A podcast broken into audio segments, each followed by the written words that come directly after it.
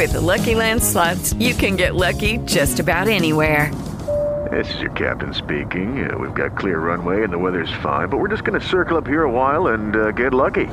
No, no, nothing like that. It's just these cash prizes add up quick. So I suggest you sit back, keep your tray table upright, and start getting lucky.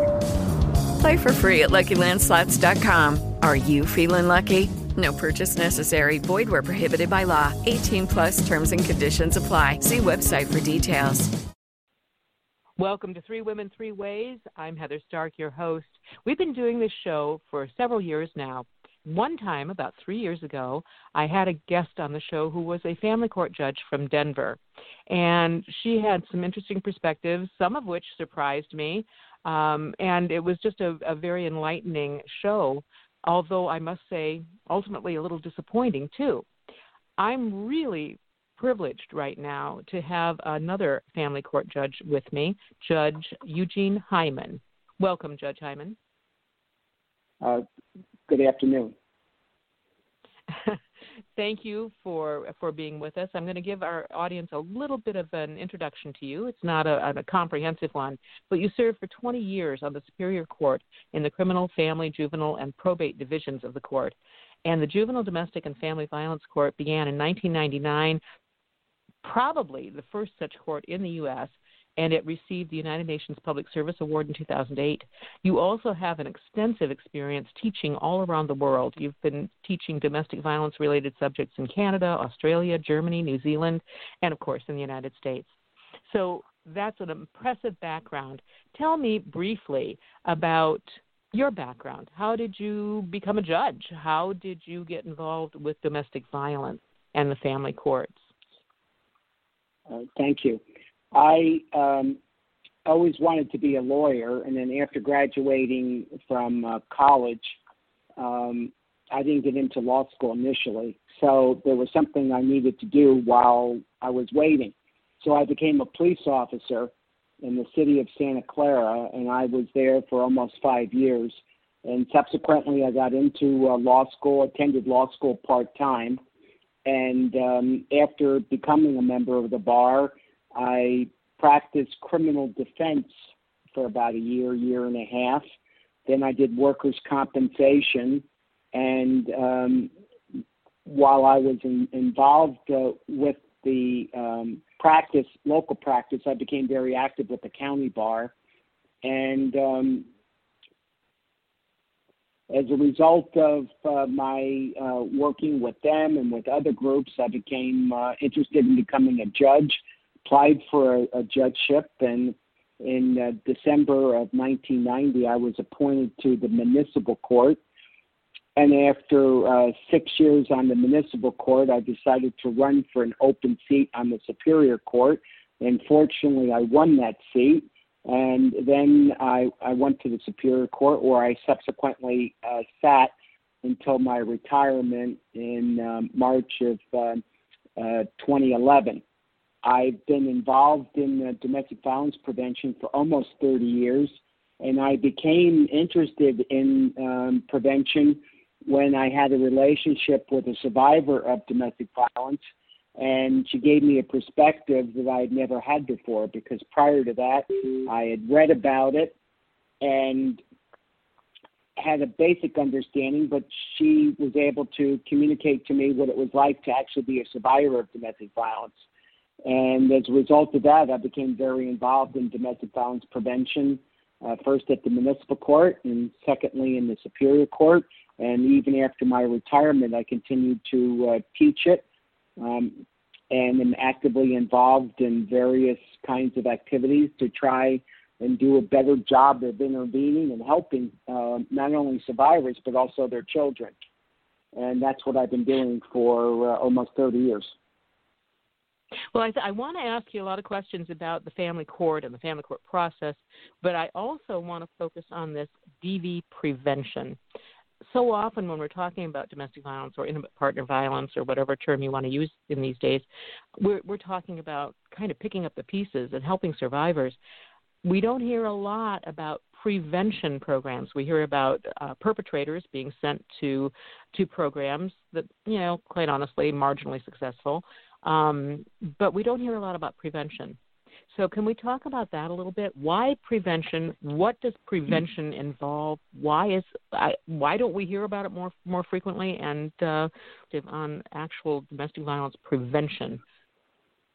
Sure, uh, prevention is bringing it to the schools. Uh, so um, it would be predominantly at the high school level, although I have heard of some programs that begin in middle school. And we talk about what healthy relationships look like. And then they talk about what to do if you're in an unhealthy relationship. Because there's been studies that indicate that a large population of women become involved with their abuser at early ages, everything from 12, 13 on up. And a very high percentage of those 12 and 13 and 14 year olds ultimately become in long term relationships uh, with men who not only batter them, but a percentage of them actually murder them. So it's kind of like the necessity, the importance of teaching what a healthy relationship looks like because most of us uh, learn about relationships from our parents. And if you mm-hmm. are uh, in a in a relationship where there is domestic violence, then if you're the male, your model is seeing your your father or or your mother's boyfriend in the event of divorce abusing your mother and you begin to normalize that. And if you're a uh, young woman, a girl, you see maybe your mother being abused, and you just sort of say, well, gee, I guess that's sort of the way it is. You know, they have all the control. You do what they want. You don't get beaten. You don't do what they want. They get upset. They do beat you. So it's like, you know, it's, what does a healthy relationship look like? and most people have no idea what a healthy relationship looks like. We react to a certain extent based upon what we observed with respect to our own parents. The other thing you know, this, with if respect I could interrupt to you just if I could interrupt you just yeah. briefly there, um, that's that's a very interesting perspective because I'm, uh, you know, I'm I, I always say I'm older than dirt, and in my era we grew up on Lucille Ball reruns and even uh, oh, who was the one, right. uh, Jackie Gleason, you know, to the Moon Alice, and you know, uh, and and we grew up watching reruns of all these TV shows, and then when I was um, a little older, then they brought out the the Cosby family and all that other stuff. So I think that a lot of the media that older women were exposed to definitely modeled a certain level of dysfunction. Um, I knew I hated uh, watching I Love Lucy because she was always cre. I mean, she although she ostensibly was not abused, she was always coming up with these schemes, these little girl, these little kid schemes to hide things from hubby, who was clearly the one in control and in charge if she had to hide things from him. And you know, and th- those were the kinds of models that I had. But I also grew up in a very dysfunctional home, and so when I saw things like the Cosby Family, I, or you know, and I thought, wow, this must be normal. Well, you know, time has proven, you know, about the actors and that, but the the the show itself, we it was kind of modeled as okay, this is a healthy family, this is normal. But my children still laugh at me because I would often say as they were growing up, no, normal people don't do this. You know, normal people do yeah, this. Let's do right. it this way because this is the way normal people do it. And I was just grabbing at what I was. I, I was trying to construct normalcy um, because I didn't have that model. And so that's a very interesting, you know, what you're describing. It, it, it, I think it's very common. Um, and uh, so, can you elaborate a little bit on, you know, what a curriculum is for healthy relationships? Well, it it talks about um, mutual respect. It talks about uh, the freedom to say no, and what uh, and what consent and no mean. And let's face it, it's very difficult to talk about sexual relationships in general, let alone when it's young people, and especially when you've got parents that might be concerned that if you're talking about sex, then somehow you might be encouraging it. And so you have to be um, respectful with respect to di- people's different um, feelings about the topic and about the curriculum. So it isn't in, excuse me, it isn't in as many schools as I would like.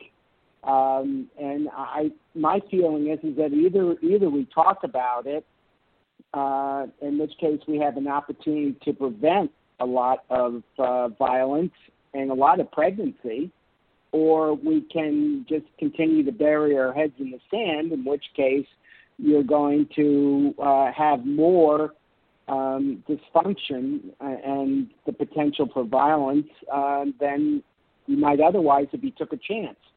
So, but it isn't it isn't just uh, prevention in the sense of having healthy relationship classes. It's also prevention in the sense of having uh, good uh, interventions for survivors of domestic violence, including survivors of juvenile domestic violence, as well as survivors of adult domestic violence, because a lot of survivors, unfortunately, get involved in subsequent domestic violence situations. So, again, they don't know how to navigate, how to stay safe, how to say no. So, they don't know what a healthy relationship looks like. So, these programs, whether it be juvenile or whether it be adult, they help to be supportive in terms of um, helping them go forward. It's important that we have good intervention programs for survivors of domestic violence, both adult and juvenile, because a lot of them get into subsequent abusive relationships. So they need to, to be assisted voluntarily. In other words, no one forces any programs on, on survivors uh, and assist them in terms of what a healthy relationship looks like and how they can navigate a healthy relationship. And then it's also important in part of the domestic violence intervention programs, um, battery intervention programs for perpetrators. Part of um, the responsibility of the program is to also teach uh, to have um, men have the ability to be more egalitarian uh, less controlling, and and uh, non-abusive. I mean, obviously, violence is unacceptable. Uh, I have found that a lot of men learn how to be nonviolent, but what is more difficult to learn is how to be less uh, controlling and less uh, less abusive in nonviolent ways. So these programs also teach uh, teach that. And unfortunately, this is very, very difficult behavior to correct. It isn't, uh, uh, the success rates are pretty low for these kinds of programs, which is even more of a reason to help women understand options so that they can leave abusive relationships safely and um, move on with their with their lives. Well, and you bring up an interesting point with the controlling behavior because a lot of times, I, th- I think actually over the last 30 years or so, we've done as a society a pretty good job of making uh, defining domestic violence as physical abuse, broken bones, black eyes, and right. frowning upon that behavior. Um, but we have done an abysmal job of defining abuse as anything other than black eyes and broken bones and as you have just pointed right. out, that controlling behavior, the studies show that many women, you know, if given an option of, of, of experiencing the physical violence or the controlling behavior again, they will go for the the physical violence because broken bones heal, heal, black eyes heal. But what is happening to your your brain and your personality, and you know, uh, with that controlling and abusive behavior, that's not so easily repaired often. Um, so it's interesting to me that you that you mentioned the controlling behavior. Um, do, do you agree with my assessment? Do you think we've done a pretty good job about the physical stuff, but not so much about the controlling well, behavior? We, well, we've done a good job in terms of understanding the physical. Um, unfortunately, um, we haven't stopped by any means the physical. Women are still being murdered at a, uh, a shocking rate and women are still being hurt and their children. Well, what we've discovered with research is not only are abusive men abusing women physically and psychologically, but they're abusing their children physically, psychologically, and sexually. Not all of them, but I mean, um, yeah. so that's one way of controlling the woman is to abuse the child and say, hey, look, you you leave, I'm going to get custody of the child, and I'm going to continue to abuse the child or the animal or some other uh, object of importance, and, and that forces a lot of women to stay. So the other problem is in terms of getting women legal assistance to assist them in leaving.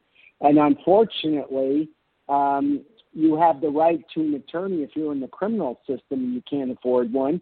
Um, we don't have a uh, an equivalent of a public defender system for people in family court, and that's what we uh, also need uh, because 70% of um, people, both men and women, not just women, 70% of people in the family uh, system are self-represented, and uh, somehow they get through it. But if that's one thing, if you and your partner are, you know, just not getting along and want to get divorced, you might disagree about certain things, but it really becomes critical when a woman is being abused and she's getting a divorce. Um, to do that by yourself is just um, incredibly difficult, especially when you're talking about child custody. So, if we really wanted to make a difference, we would have some kind of a system uh, for those that um, meet certain economic thresholds to have court appointed family lawyers. The problem that's interesting. Uh, uh, uh you know, obviously, I am all in favor of that because so many women uh, really get the short end of the stick because they are trying to represent themselves right. because they don't have the resources.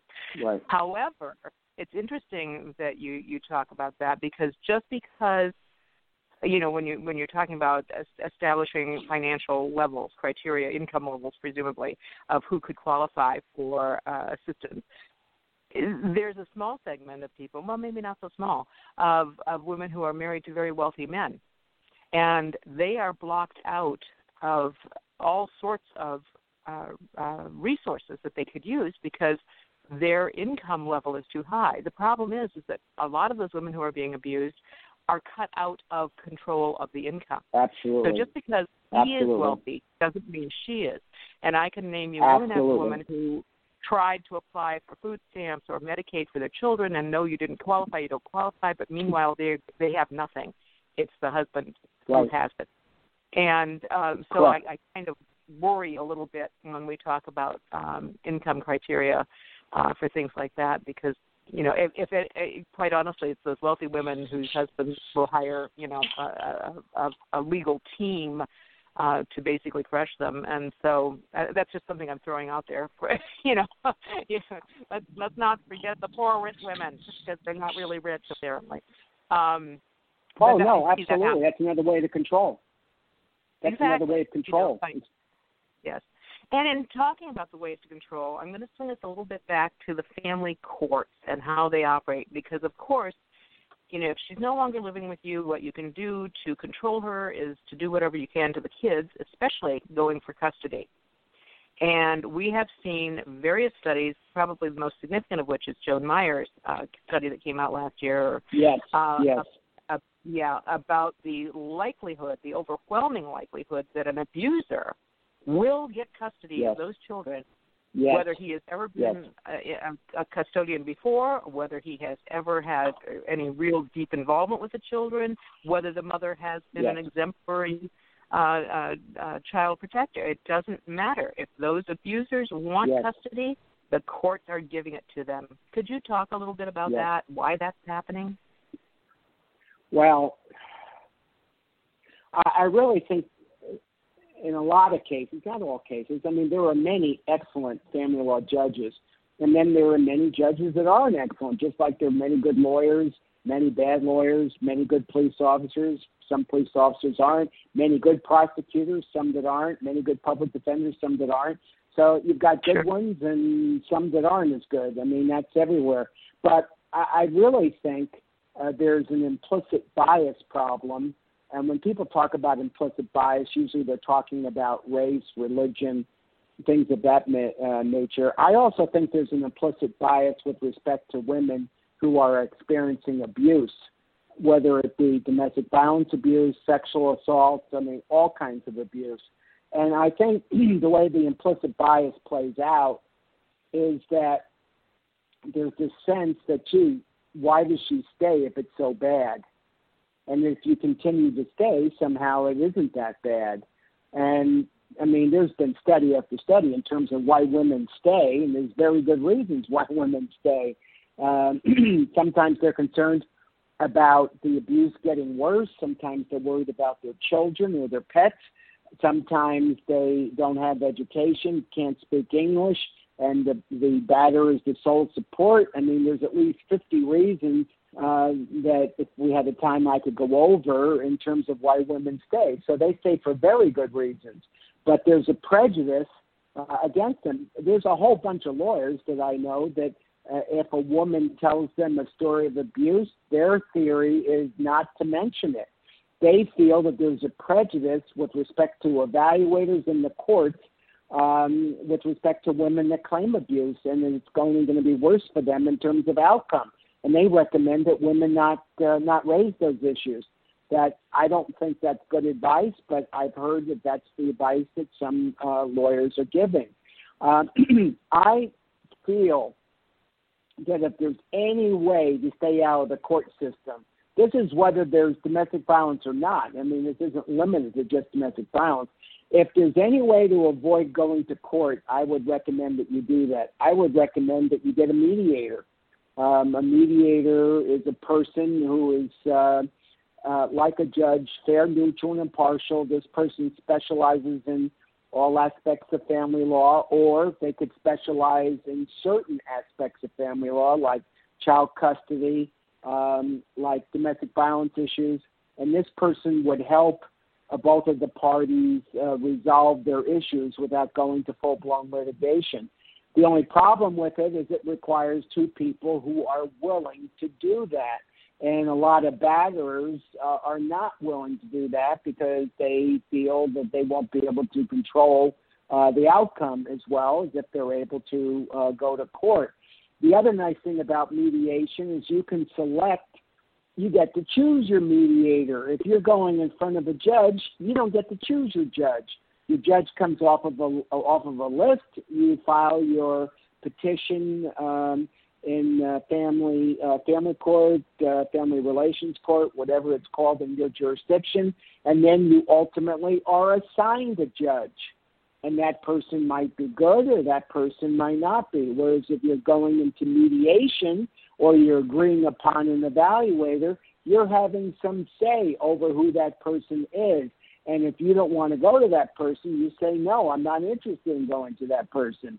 Whereas if you're assigned a judge, you have no choice. That judge is yours and, and you can't do anything about it. And that person may not be a good fit for your particular case. I'm going to play devil's advocate here, Judge Hyman. When you're talking about an, a mediator and the, the uh, being able to choose, etc., I have seen and heard of a lot of cases where the mediator is just one more form of bullying that the perpetrator can use. Oh no, I won't take that mediator. No, I won't agree to that mediator. No, I won't agree to that one. Uh, you know, it it it can become another source of um, abuse uh, to select that. Just as you know, uh, if you're selecting, a, a, do you know what I'm saying? Oh, I don't disagree with you.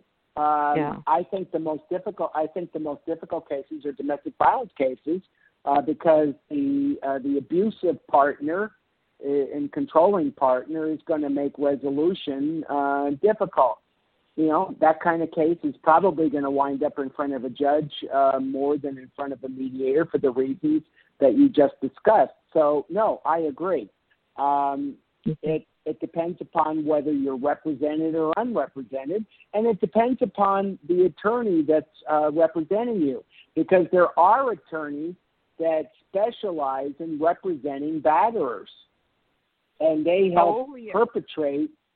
They perpetrate help perpetrate the abuse. So, um, in which case, then what you need is a strong judge who's going to, you know, keep it on an even keel and keep it moving forward and some judges are better at that than others. Well, no, I mean. I, like I go ahead. Go ahead. Oh, I was just going to say, uh, when mean, it comes I... to the judges, what I have seen is that obviously there are some good judges, uh, well-educated judges that are, but overwhelmingly, what I've seen is that these abusers get away with a lot an awful lot. And it's just well we'll come back and visit this in 30 days. Or well you have 30 days to fix this and then you go back in 30 days. It's not fixed but they did a little something so okay we'll give them another 30 days but what i have seen and i find it kind of amusing is that if the judge gives an order or uh, it, it seems like the judges come down hard on the perpetrators once the perpetrators do some contrary to the judge not necessarily contrary to the victim. I'm not sure if I'm articulating that very well, but are, do you understand what I'm saying? I do. And I do. Is, is that just basic yeah. human nature, or or is that something that's endemic in the system, or? Well, I, I think, based upon my experience um, with domestic violence, is that you're correct. You need judges that are not going to give a lot of slack. Now, you always get a lot more slack if you're self represented than if you have an attorney. Because if you have an attorney, the judge is going to expect the attorney to do things, you know, correctly. And but you need a, and especially in domestic violence situations, you need a strong judge who doesn't let uh, the parties get away with anything and keeps them uh, to the fire. And uh, but on the other hand, if you're self-represented and if you don't get it done correctly, as long as you're trying, you know, you're right. There's going to be allowances uh, for continuances, and that's a problem. Uh, which is why I advocate um, for some kind of a system that's based upon income to assist parties in moving their cases forward because it is so difficult doing it yourself. It, I mean, it's just, it's just really. I mean, it's difficult if, if if you're educated. It's difficult if you have a lawyer, let alone doing it. I mean, I'm amazed at the people that somehow get through the system that have not had a lawyer along the way. I mean, you know, I, I don't know how they do it. I've met a lot of women who could probably pass the bar exam after having gone through representing themselves, sure. studying, sure. learning, and you I, know, gathering documents you know. And i i should you know that should be a, a whole separate uh thing that i should look into because i know in washington state or at least it used to be maybe they've changed it you didn't actually have to go to law school to take the bar exam. And so wow. um that that would be interesting if if people who who self educated going through these experiences could actually pass the bar and, and become attorneys. That would be an interesting as well, this is where my my brain goes, Judge. well, it's it's um, not that easy because you have to be under the supervision of a lawyer or a judge. They have to give you quizzes and tests, and uh, the person who's supervising you has to certify that you've had so many hours of studying. I mean, yeah, you can do it, but it's not easy. It isn't. It isn't like, hey, uh, sign up and take the bar. You have to prove all these other things first. So it's it's a yeah. four year deal at least. It's not easy. It's not yeah. easy. Um, well, I, so we all know and, the, the great attorneys who have taken two or three passes before they could get through that bar exam. So it must oh, be very, very. Hey. I don't. I don't think there's any causal relationship between passing the bar and practicing law. Um, I mean, this business about that you if you pass the bar you're competent. I don't think necessarily so, but that's another topic for another day. Um, I, I think that finding finding good lawyers at affordable prices is is uh, great difficulty, and what a divorce can cost you is just unbelievable. For a divorce where people are basically getting along, I don't see how you can do it for less than twenty five thousand, and that's that's a lot of money. Um, well, and, when you're on the divorcing, other hand, know, when you're divorcing with one of these controllers, they would rather yeah. spend every dime than allow their That's victim right. to have have That's right. You know. That's right. And they're spending money that people have set aside for college and, and everything else. I mean, it's it's really tragic. And of course, if you live in LA, it's much more expensive than in Northern California. Um, it's it, it's prohibitive, and uh, we need to come up with a, with a better way to do this. So is anybody working on that in the legal field and coming up with a better way to do this? Well, uh, you you have a movement called collaborative law, and that is uh, working. Um, you have collaborative lawyers that work with their clients in terms of preparing them for mediation and not for litigation. This, but this requires uh, people that are willing to set aside their anger, their disappointment, and everything else, and uh, go before an experienced person that explains the law to them and helps them divide things, helps them come up with um, a, a meaningful um, visitation pro child visitation program. That kind of law isn't going to work with serious batterers because they're just not willing uh, to be serious about it. So, but it it you know it, it does work for a lot of people, and it's a movement. It, it truly is a movement because the lawyers that are doing it are not interested in litigating. As a matter of fact, some of them if they if their clients can't settle their cases, they move them on to other lawyers because the, those particular lawyers are not interested in litigation. They're interested in mediating and working working out settlements. That's how they view their role, and that's how they view a success, and that's how they view happiness. And then you've got those some lawyers that just really enjoy in courtroom and uh, and battling it out and cross examining and, and making people cry and everything else. You've got all different kinds of people out there. But there is a movement, and I think that they they are motivated the right way. It's just that um, unfortunately it requires people that truly want to resolve their case without scorching the earth, and that that doesn't happen every day. No, and it certainly doesn't happen in cases where there's this kind of abuse. So no, um, no, no way. Let's let's let's move to the topic of uh, um, guardians ad litem. I, I think what I'm trying to do here is I'm trying to ask you questions about all of this uh, what I call the the industry, the divorce industry. I mean, it's not uncommon right. for these contentious divorces to have psychologists, one for him, one for her, psychologist, one for the child. Oh, absolutely, guardian ad litem, absolutely. A guardian ad litem, if not two. Uh, then we have the absolutely. mediator, and then we have the child protective services, right. blah blah blah. And it just is amazing and astounding the number of people who are, and I'm going to sound crass here, who are getting a cut of it. And you, yes. I'm wondering your opinion of all this. Is all of this really necessary? Is you know, it, what's a better way to do it? Um, can you comment on that? That kind of ancillary personnel well, that are always involved in these sure. difficult divorces. Well, the best way is if you can agree on experts so that there's only one expert rather than two experts. So you agree that this person will do a custody evaluation and you each agree that this person is fair and you pretty much are going to follow um, their suggestions. Um, with respect to guardian ad litem, um, courts usually appoint lawyers for children where there is great difficulty within the family. Sometimes it's, it's domestic violence, sometimes it's substance abuse, and other kinds of very, very difficult issues to represent the interest of children in high conflict divorces. Now, um, we, we call them in California minors children, minors counsel. And depending upon the attorney, they can do an excellent job. So let's say that the parents are unrepresented, and then you have an attorney for the child.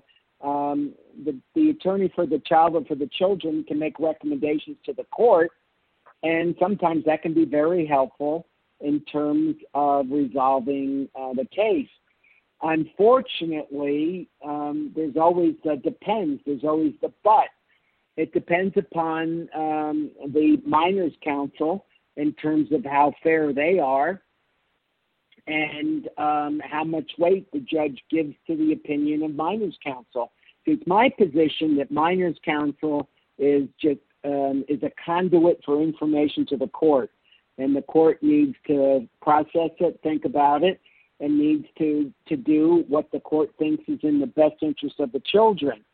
But I think it's wrong to always do what minors counsel recommends. I think it's wrong to necessarily always do what the evaluators recommend. You know, a judge is not a rubber stamp. A judge hears evidence, applies the facts as the judge determined them to be to the law that is in the state with respect to whatever issue you're deciding, whether it be child custody or financial interest or dividing community property or whatever it is. Experts give opinions and judges make orders. Sometimes, depending upon the judge, sometimes judges are more than happy to let others make decisions. And I think that's where we get into difficulties. I think judges are there to make hard decisions. They certainly should listen to what experts have to say. But to the extent that they disagree with an expert, then they need to make their own decisions. And sometimes that doesn't happen. I'm going to give you a scenario um, of a situation that I know of um, where a guardian ad litem was selected. Uh, she was an attorney, and the parents were each asked to list um, um, resources or, or um, people to recommend recommendations, I guess, for for their parenting. People who had known and seen them parent.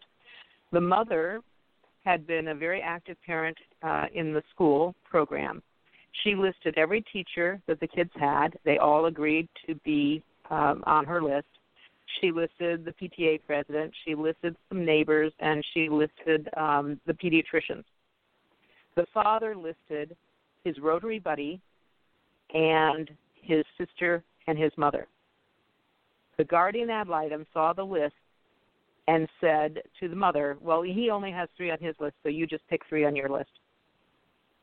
And which the mother did and then the guardian ad litem wrote um, a, a, a, a summary, a, a recommendation that basically it should be 50-50, even though the father had been arrested for domestic violence, even though the father was very um, a very abusive man.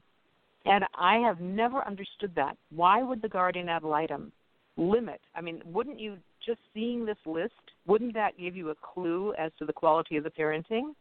And yet the guardian ad litem just you know uh, I, can you comment on that is that typical uh, it's very it's very difficult to it's very difficult for me to be able to assist your listeners um, because I just don't know all the information I would need to know to really be able to fully comment.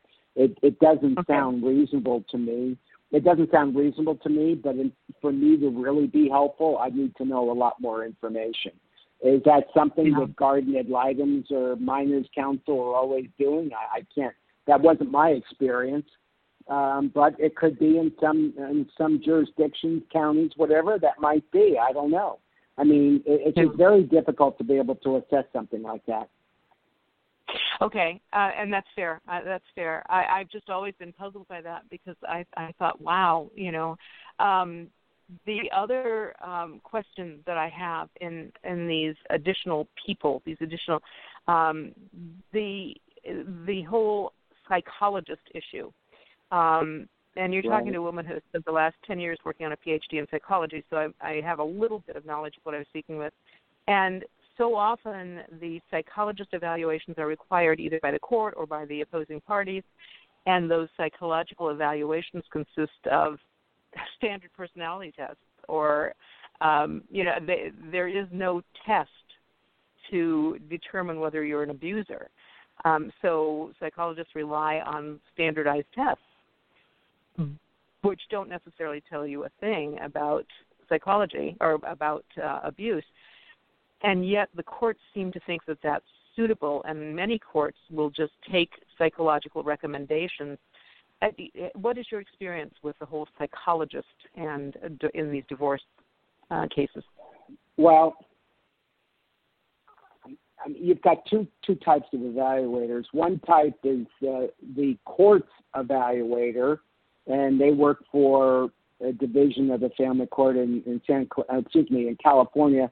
They're called Family Court Services, and most of them have masters. A few of them are going to have PhDs and they do um, certain uh, evaluations. They don't do extensive, they don't have the time to do extensive evaluations, but they are court evaluators. You still pay for them, but at a much lower rate. And then there are private evaluators, and almost all of them are PhDs. and so they interview. Uh, as a, that's what I talked about earlier in terms of agreeing upon an evaluator. Otherwise, mom gets her evaluator, dad gets his evaluator, and those evaluations can cost anywhere from ten thousand to fifty thousand, depending upon you know what's involved and if they testify, if there's depositions. Um, you know, it really depends. I mean, it's going to be expensive. How expensive depends. Um, and then if a psychologist thinks that one parent or the other might have a personality disorder that's important with respect to a parenting plan, then they can go ahead and rep, uh, request testing, and that's going to be another five thousand. Um, so you know that depends. So the best thing that you can do is if a couple can agree upon an evaluator. Um, but if it's a high conflict divorce, if you've got domestic violence in it, that's going to be less likely that the parties are going to be able to agree uh, in terms of one person doing the evaluation. Is there possibility or opportunities for abuse? Absolutely. It's one of the most expensive aspects of a case after the paying of attorney's fees are these uh, child uh, evaluations. I mean, it's unbelievable the amount of money that is spent or can be spent. Yeah, which leads me to the conclusion that the one with the least money, the party with the least money, is the one who's going to lose. Um, that that very well might be. Uh, it, it it depends upon um, who the evaluator is. It depends upon who the judge is, and it depends upon how the parties present themselves if they have a contested hearing. I, again, you know, I understand um, that I'd like to be helpful to your listeners, um, but it's very difficult for me to be able to come to black and white conclusions um, because right. there are so many factors that, that enter into the decision making process uh, that I, I don't feel comfortable saying, yeah, this is this is always going to be the case because it may not be. I mean, judges are important depending upon uh, the role they wish to take during a hearing. I mean, if they take charge um, and um, they uh, ask questions, because remember, uh, in most states, I think Texas is an exception. In most states, there are no jury trials in family law cases. So that means a judge hears the case, the judge makes a decision, and the judge, if he or she wants to, can actually ask questions. Um, we don't ask questions a lot. We probably ask more questions if the parties don't have lawyers than if the parties do have lawyers, because if they do have lawyers, we don't want to be interfering with how the attorneys are presenting their cases. But if the parties don't have lawyers, then we probably are more inclined, if appropriate, to ask questions to get information to assist us in terms of making these important decisions. So, um, as I said, you know, in all the divisions of the courts that I was in, family court was the most difficult assignment I had because of a lack of resources, um, because of a lack of attorneys, uh, because of people that are super stressed and super worn out and um, it is uh, all you see are just unhappy people, and it's just very, very difficult uh, to be able to assist them. I mean, sometimes you can get a resolution, um, but I, I was never one for pushing uh, in the sense of, well, you need to do this, you need to do that. I mean, I felt pretty strongly that people need to be in control of their lives. I mean, I might say to you, hey, if you do this, um, I think the outcome isn't going to be what you're hoping for, but you have the right to go ahead and go forward if you wish to. So what would you like to do? And you know, then they they make their decision. Um, I, I think that um, taking child custody cases to court um, is the last thing you should do because there's no way, no matter how hard you try as a judge, that you're going to know those children and you're going to know those parents uh, to the extent that you would like to in making these most important decisions. And parents, you know, know their situations best, but sometimes a mediator uh, can say to one parent, "Look, before the divorce, you weren't spending a lot of time with them, and so the 50% of the time just isn't realistic given what was happening before you separated." And being able to point out in a non-threatening way that this is not in the best interest of the children that you might be able to get more time as you establish a, a relationship and as you improve upon the relationship. And as the children get older, then it might make more sense to have additional timeshare at that time. But for now, this really isn't in their best interest. And to be able to explain that in a way that is not threatening and that makes sense, and for a um, a parent who is the um, who's spending the least amount of time prior to separation to understand that and to accept that is um, quite a skill set. And yeah. um, you know, well, those are the kind those are the kind of mediators you want. Yeah, but again, we keep coming back to that. These are very contentious things, and if you have a person whose primary objective is to control, um, and that's more important than family relationships or children's health or anything else, right.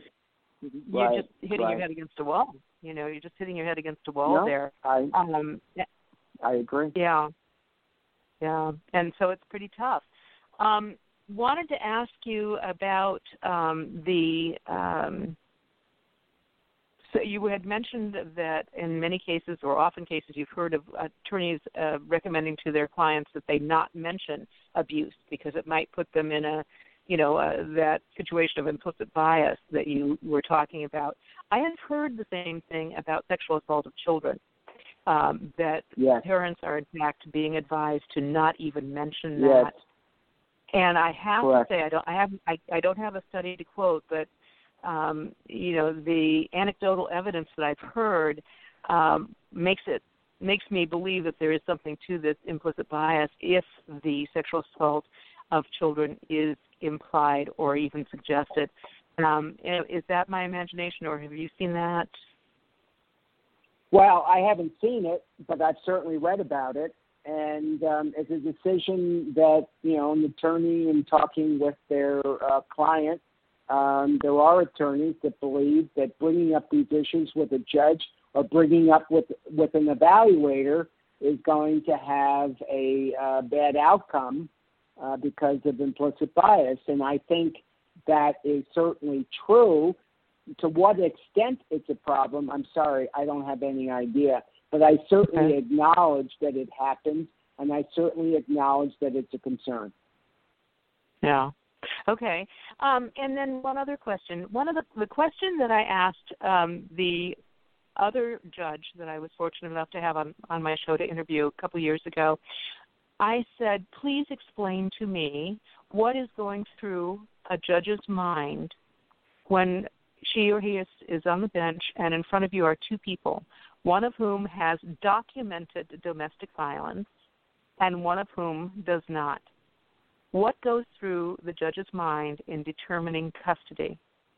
And the response that this judge gave me was, well, you have to understand that you've got one person who is frantic and, you know, uh, uh, at her wits' end, and she just doesn't even have her own life together, let alone that of her children. And then we have the per- the person who is pretty much calm and control and in charge, and he has his act together.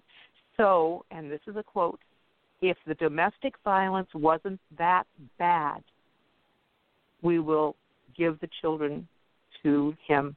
Just about fell off my chair. Have you heard? Well, I guess can you comment on that particular um, uh, experience I had well, with the interview? Um, well, California and many states have a rebuttable presumption that if, dem- uh, if domestic violence, sexual assault, whatever is proved, then there is a presumption that the other party, that is the perpetrator, the abuser, should not have sole or joint legal custody uh, of uh, of children, and that um, the non-abusive parent uh, would get to make all the important decisions legal and social uh, regarding um, the children in terms of the medical, the religious, their social. They get to make all the decisions. This doesn't mean that the batterer can't go to um, uh, to school uh, night. It means that he needs to go at a different time when the when the victim won't be present. He has the right to talk to the teacher about how his child is doing. Um, but he has no control over extracurricular activities, medical treatment, any of those kinds of things. And um, if he gets uh, visitation, if he gets visitation, depending upon what he's doing, it might be supervised uh, until he's able to complete some kind of an intervention program and the judge has an idea in terms of whether he can be trusted, terms of visiting with uh, children without being supervised. So these are very, very scary people. Um, and I think that uh, you need to be, you know, you need to be very, very careful when you make orders regarding children that are in homes where there's domestic violence, because you never know if this person is ultimately going to decide uh, to go ahead and murder the wife. And in a certain percentage of cases, not only do they murder the wife, they also murder the children um, on some kind of tortured logic that um, since the wife has been murdered, um, the other parent is going to be going into custody and uh, or maybe he's going to be committing suicide in which case the children will be orphans and they're better off dead than being orphans so hmm. this is part of it as well domestic violence perpetrators they can make change but it's very very difficult these are learned behaviors that have been going on for some time and um, I, I think it's a it's a serious mistake to conclude that by completing any kind of a program uh, that somehow that means they're changed. What what it means, in my view, is that they've been exposed to ideas, but if they're serious about changing their behavior uh, long term or permanently, that means that they have to continue to go to these programs, even when they're no longer required to go to programs um, by order of a court or, or something like that. It's like, you know, to give you an example, if you have a substance abuse issue, every person who has dealt with a substance abuse issue and is going to AA or NA understands that they're going to have to go to the for these programs for the rest of their life. There's absolutely no no mistake about it. But batterers somehow think I've completed the program. It was 20, 25 weeks. California is 52 weeks, and I'm cured. And nothing could be um, nothing could be wrong uh, from that um, that thought. I mean, if you know, hell, what is the difference between a domestic batter and a Hell's Angel? Uh, the difference is that a domestic batter is probably more charming. They're both equally potentially violent, it's just that we acknowledge the potential violence of a motorcycle gang member, and we don't necessarily always acknowledge the violence of a, of, of a domestic violence perpetrator. A domestic violence perpetrator is capable of murder.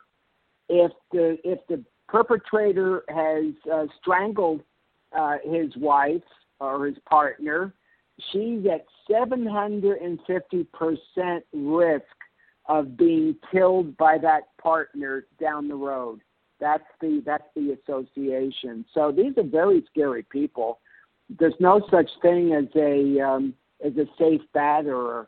Um, people that are in a program and continue to do the program to check in, to check their controlling behavior, are uh, much better off in terms of having healthy uh, relationships but this is something they had constantly have to work at. They didn't become a batter overnight, and you don't become uh, a non-batter overnight. You're used to dealing with um, with uh, situations in a violent way, and I don't yeah. care whether you're a Hell's Angel or whether you're a domestic batterer. You're you're a scary person, and those are difficult behaviors to change. Yeah. You've summed that up very, very well, I think. Thank you very much, Judge. Um, question for you, a real brief question, because I'm looking at the clock going, oh no, our, our time, we're coming to an end here. Um, when you were on the bench, how many were you, did you often deal with these cases? How, what percentage of the cases that you dealt with involved this kind of, this, uh, the abuse like we've been talking about? Is it 5%, 40%? Can you give me oh, a rough estimate? Um, I'd say between 20 and 25 percent. because um, you know, uh, one in four women have had violence in their lives, and um, so I think that's uh, reasonable to say that with respect to domestic violence cases, uh, declaring it might be a little bit lower, so it might be closer to 20% than 25%, but somewhere between 20 and 25%. Hmm. Would be yeah. my be- would be my best guess. I'm sure there's research on it. I just can't remember it off the top yeah, of my head. Is. There is. I just wondered if from your personal experience. Um, and oh yeah. Those, oh, it, it's tons of it. Yeah, you know, I, I have about fifty other questions, but I we're we're out of time. I'm not going to be able to ask them. Um, one of the things that I always try to ask our our guests is, uh, you know, I clearly had my my set of questions. Was there something that you want to talk about briefly that I didn't ask you about? Uh, yes, and that would that would be that it's extremely important that survivors of domestic violence. Um, uh, contact advocates in their communities because the advocates can assist them uh, in the safety, can assist them in getting uh, public benefits to which they're entitled, and can assist them in terms of finding uh, lower cost options with respect to divorce, and can give them advice with respect to, or some some advice with respect to the uh, the process uh, in the community in which they're located. So I'm a big believer. Contact the um, the local advocates, the domestic violence shelters. They have all kinds of programs. Uh, they're very understanding. Please don't be embarrassed. Please contact them, and they're going to uh, provide uh, great resources in terms of keeping you safe, and also to the extent that they that they can helping you with resources uh, to keep food on the table. That that that's a biggie, I think. I think that that's very good advice, and that's very good advice for us to to close on. Uh, uh, Judge, I am so grateful for you coming on the show. I really appreciate your knowledge. I I, I know I asked you some questions that were probably not questions that you were expecting, and um, but I do appreciate your your um, willingness to share your experience and to share your knowledge about domestic violence. I would hope that at some point in the future you would be willing to come back because I still have those 50 questions. I, I'd be happy to. I'd be happy to. Thank you for the op- thank you for the opportunity to spend uh, quality time with you talking about something that's extremely important to me and I know extremely important to you. Well, thank you, Judge Hyman. Thank you so much, and thank you for listening to Three Women, Three Ways.